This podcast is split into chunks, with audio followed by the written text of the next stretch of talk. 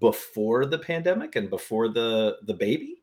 Mostly not. I I did work out of uh, I commuted to the Bay Area for a couple years before the pandemic, so I had some practice. But having the baby at home while working was definitely a new adventure. And starting a company, you just sort of doing it all at the same time. Well, there's no shortage of that. Well, I have to say, so do you think that turning, learning to the baby becoming an important element of turning off the news? Is that where the baby learned to say no? She's just staring at the pandemic news, pulling your hair out. yeah, that's definitely her number one word right now. Um, we're just hoping we can teach her yes soon. Oh yeah. my gosh, I have to. You wonder where they pick it up, Charlie. But you know, when my kids were little, I'll never forget. I was sitting I was doing some sort of handyman repair work in the house, and so my oldest at the time is sitting right next to the toolbox and you know handing me things and saying, "What is this?" And I, I will never ever forget. And she was like, "Daddy, what's this?" And I'm trying to get something done, so you'll probably identify with this, right? Daddy, yeah. what's this? That's a screwdriver. Daddy, what's this? That's that's a wrench. Daddy, what the hell is this? Where the hell did you? Oh. they, they soak everything up so fast. They do. Yeah. She she's giving us this sort of scowl right now every time we ask her to do something she doesn't want to do. And I'm looking at her and I'm thinking, does she look more like me or like my wife right now? Because one of us is giving this to her. smile more, I guess. awesome. Well, let's get this thing started, shall we? Sure. Yeah.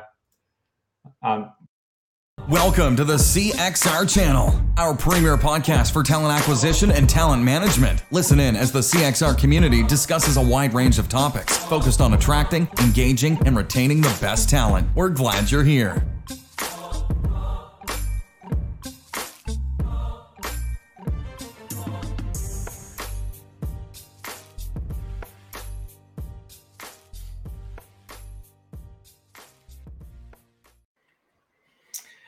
Right, welcome to the show, everybody. I'm Chris White, president of Career Crossroads. Thanks for joining the live stream wherever you are. Uh, we uh, do we do this weekly on LinkedIn, Twitter, Facebook, uh, and we drop the show just about anywhere you listen to podcasts. So if you're on um, Spotify or Amazon or Apple or any of those, go ahead and hit subscribe to get your sort of weekly dose of industry conversation delivered in what we like to call. We were just laughing about this snackable 20 minute segments, right? Uh, if you're with us live, of course, you can uh, join in the chat found within the streaming video. Say hello in there. Um, go ahead and drop a link uh, in there for us and others to find you. Why shouldn't this sort of be a networking opportunity as well, right? So drop in your LinkedIn URL or your Twitter URL or your Facebook URL, whatever URL you got. Uh, and we'll be sure to hit you back and say hello and, and connect with you. Hopefully, uh, you make a new connection or, to, or connection uh, from the show, whether it's with us or somebody else. So, uh, for those who may not know, the podcast, uh, of course, is a labor of love. Uh, we don't accept any sponsors. We certainly don't invite any paying guests on the show. Uh, we don't pay for guests. There are no ads that make this possible. This is just us sort of having fun talking to you about recruiting stuff uh, that we think sort of deserves some attention.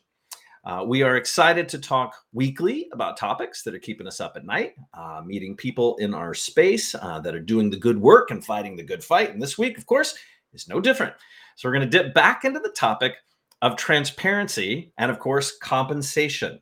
Uh, if you didn't catch last week's, go back and listen to it, and then you can come back and listen to this one. Uh, but to do that uh, with us today, we've got the founder and CEO of Compa, uh, and that is Charlie Franklin. Charlie, welcome to the show. Thank you, Chris. Great to be here. So, look, Charlie, for those who don't know you uh, and maybe weren't listening earlier, we had a little chatter going on. Uh, why don't you go ahead and give us the escalator pitch of who Charlie is, right? Give, give us the skinny.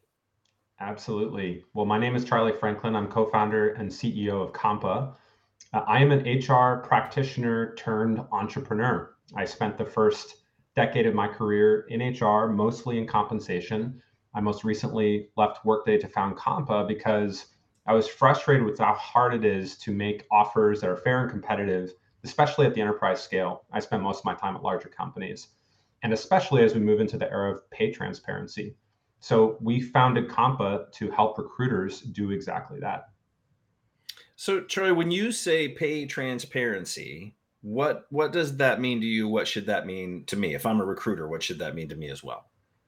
Yeah, I you know, pay transparency can mean different things to different people. I think for some, they picture employees circulating spreadsheets and sharing their pay and um, others think about you know the lawsuits and just I think fallout from more data becoming available. In our experience, the best organizations see pay transparency as this opportunity to get smarter, to close candidates faster, and just improve the overall experience.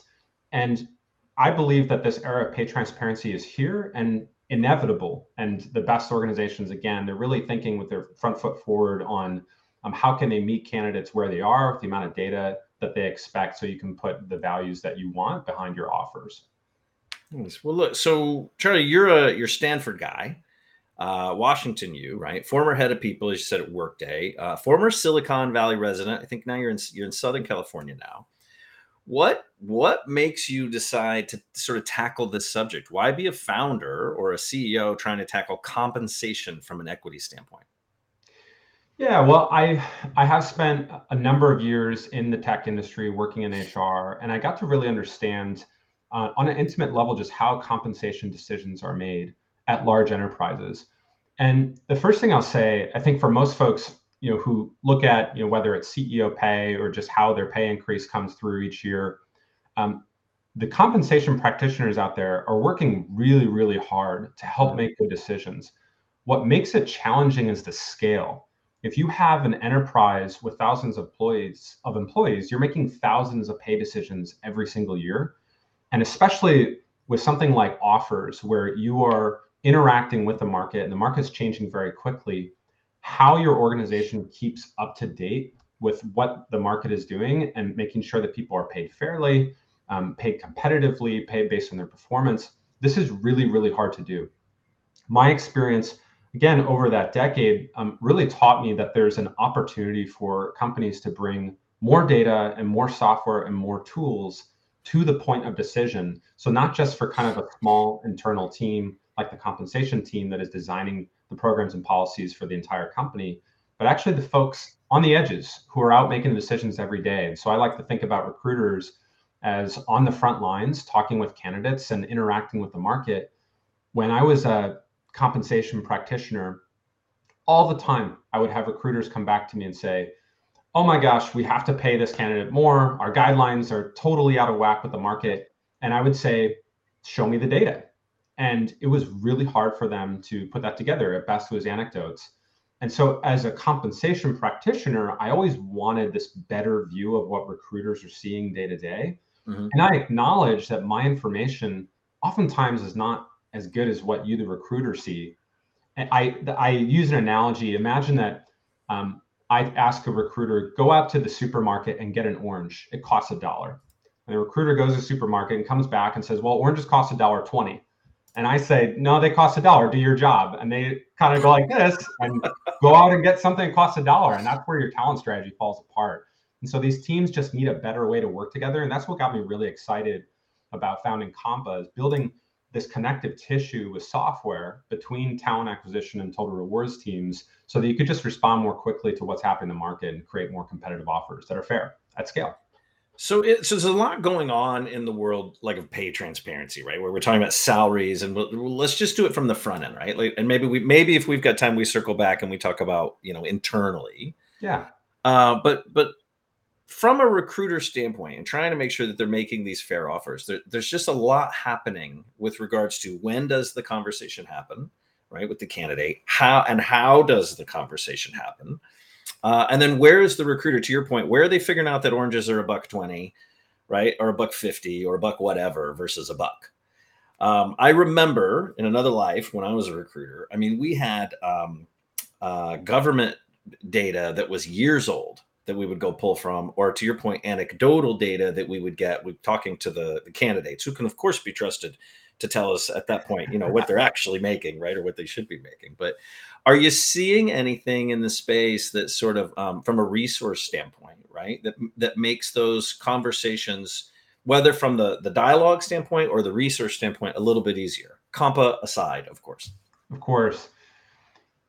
You know, a lot has changed. That's forcing recruiters to change their jobs. Mm-hmm. Uh, we talk about recruiters as on the front lines of this pay transparency era because the entire organization is counting on them to bring in candidates and meet them with where they are with the data. Oftentimes, you know, candidates are showing up with oftentimes competing offers or with their own data And so these combined trends of super hot talent market, which everybody knows about, we've all talked about a lot. Yep. Um, the evolving social contracts between employees and employers, and just the proliferation of data um, has really put recruiters in this position where they need to know their numbers. Um, so, you know, how do your compensation programs work? How do those compare to your candidates' expectations? That's more important than ever. And by the way, you still need to move just as fast, if not faster.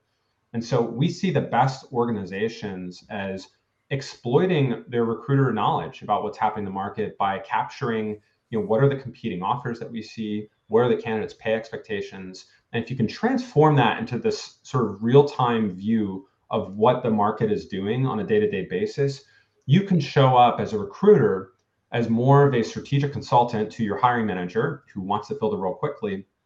And then ultimately, you're kind of like a trusted financial advisor to a candidate.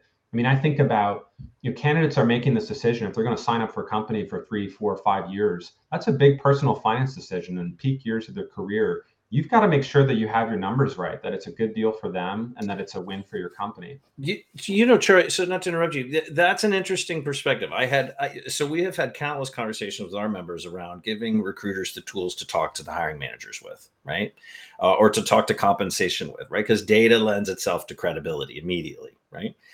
But I hadn't thought of the um, I hadn't thought of the aspect of having the recruiter have the data available to talk, maybe talk down or talk up the candidate. Are you are you seeing comp tools uh, used so that recruiters can either say, you know, th- this is where we think you need to be, raising that up, or or level setting maybe with some of these kind of you know you got a lot of tech talent making a lot of money they never thought they would have made five years ago. Are you seeing the tool being used with the candidate more, or tools being used with candidates more? Yeah, what we see is recruiters are confronted with a lot of what I call armchair analytics. And this is folks showing up. It's not that there's a lack of data, it's that everyone's showing up with their own data. And it's hard to know what to trust and how to hmm. compare everything. And so recruiters who are really showing up to these sort of pay transparency front lines in a prepared way have this apples to apples data that allows them to understand what does the candidate expect how do my compensation programs work and how does my offer compare? And then they can communicate compensation uh, in really a skillful way so that they're helping the candidate show you know not just how much money you'll make in year one but in years two three four why that's a better deal than what you have today um, and how you know um, that you can pay fairly in the future so a big part of this is preparing recruiters for communicating and understanding pay effectively and ultimately building trust with the candidate um, I, I want the world of making offers to move away from a used car salesperson tactic. Nobody wants to do that, where you kind of show up and you know elbow the price off the windshield of the car and, and have a number in your back pocket. It's like, why are we deputizing folks to do that when really what they're trying to, you know, candidates show up with with data already. It's like when you're shopping in a car, you know how much it costs. So instead, I, I want recruiters to feel empowered to, to understand these programs and why it's a better deal for the candidate um, versus putting everybody in position negotiation and confrontation. It's interesting. I like your perspective. I think, um, and I'm going to steal your joke. You, you, basically had two startups during the pandemic, right? You, you had your beautiful baby, and you have this other baby that, right, that you're working on this business. Let me ask you though. I mean, you've been doing this a while. You've been in the space a while. What's really changed um, in the last couple of years, and you can blame the pandemic or not, but what's really changed in the world of compensation and, and that level of transparency that you've seen?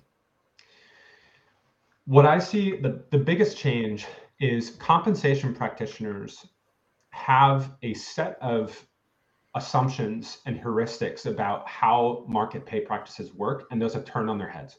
So, yeah. for example, the cost of living and the cost of labor, roughly speaking, have tracked each other for a long time, certainly US. So if you live in San Francisco, you're gonna have a higher cost of living, but you're gonna have a higher wage, right? And so yep. those things kind of offset. Um, that's changing as knowledge workers in particular move around the country more. And it's and we've all had this conversation about you know the great resignation and just the pandemic prompting those changes for many organizations, what they're trying to understand is what is our pay philosophy and strategy in a world where we have a hybrid or remote workforce. And companies that kind of search internally for an answer or um, in sort of an insulated way from the market, I think are going to be on their back foot. What it comes down to, it's supply and demand. If you have amazing talent in Kansas City or Omaha or uh, Tallahassee that are as good as the talent you have in the Bay Area, they're going to command a wage from the market from any company who's willing to hire folks remotely.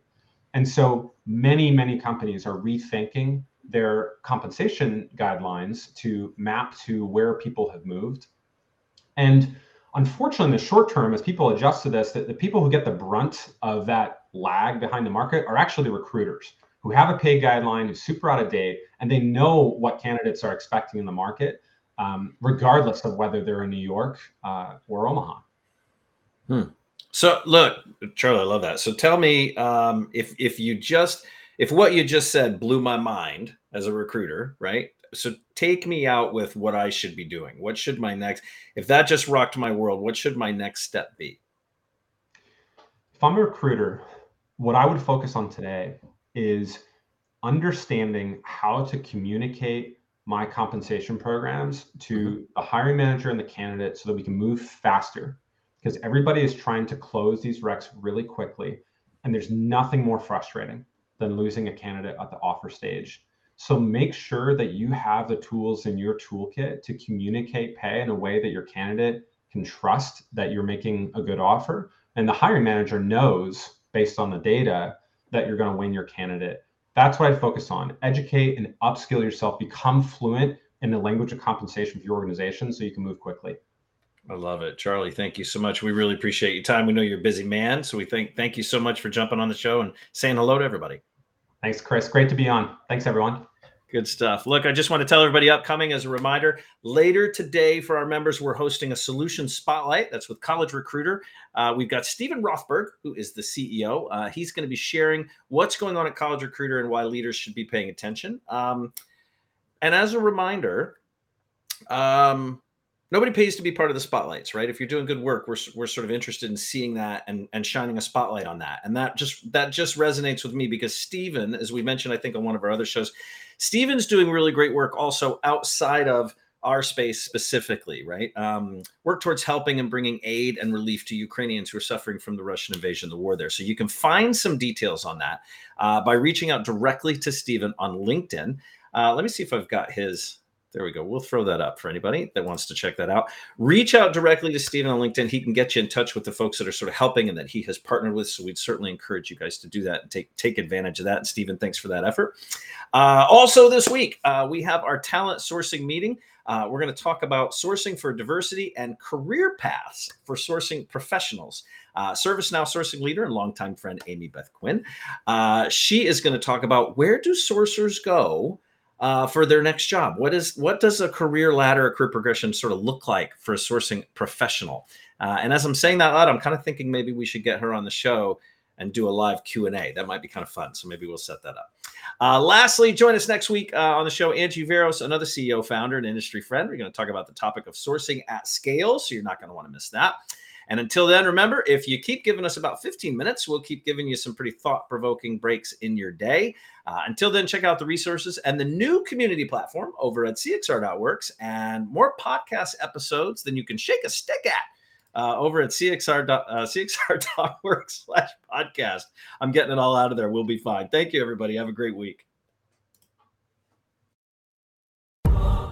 Thanks for listening to the CXR channel. Please subscribe to CXR on your favorite podcast resource and leave us a review while you're at it. Learn more about CXR at our website, cxr.works, facebook.com and twitter.com slash career crossroads, and on Instagram at career We'll catch you next time.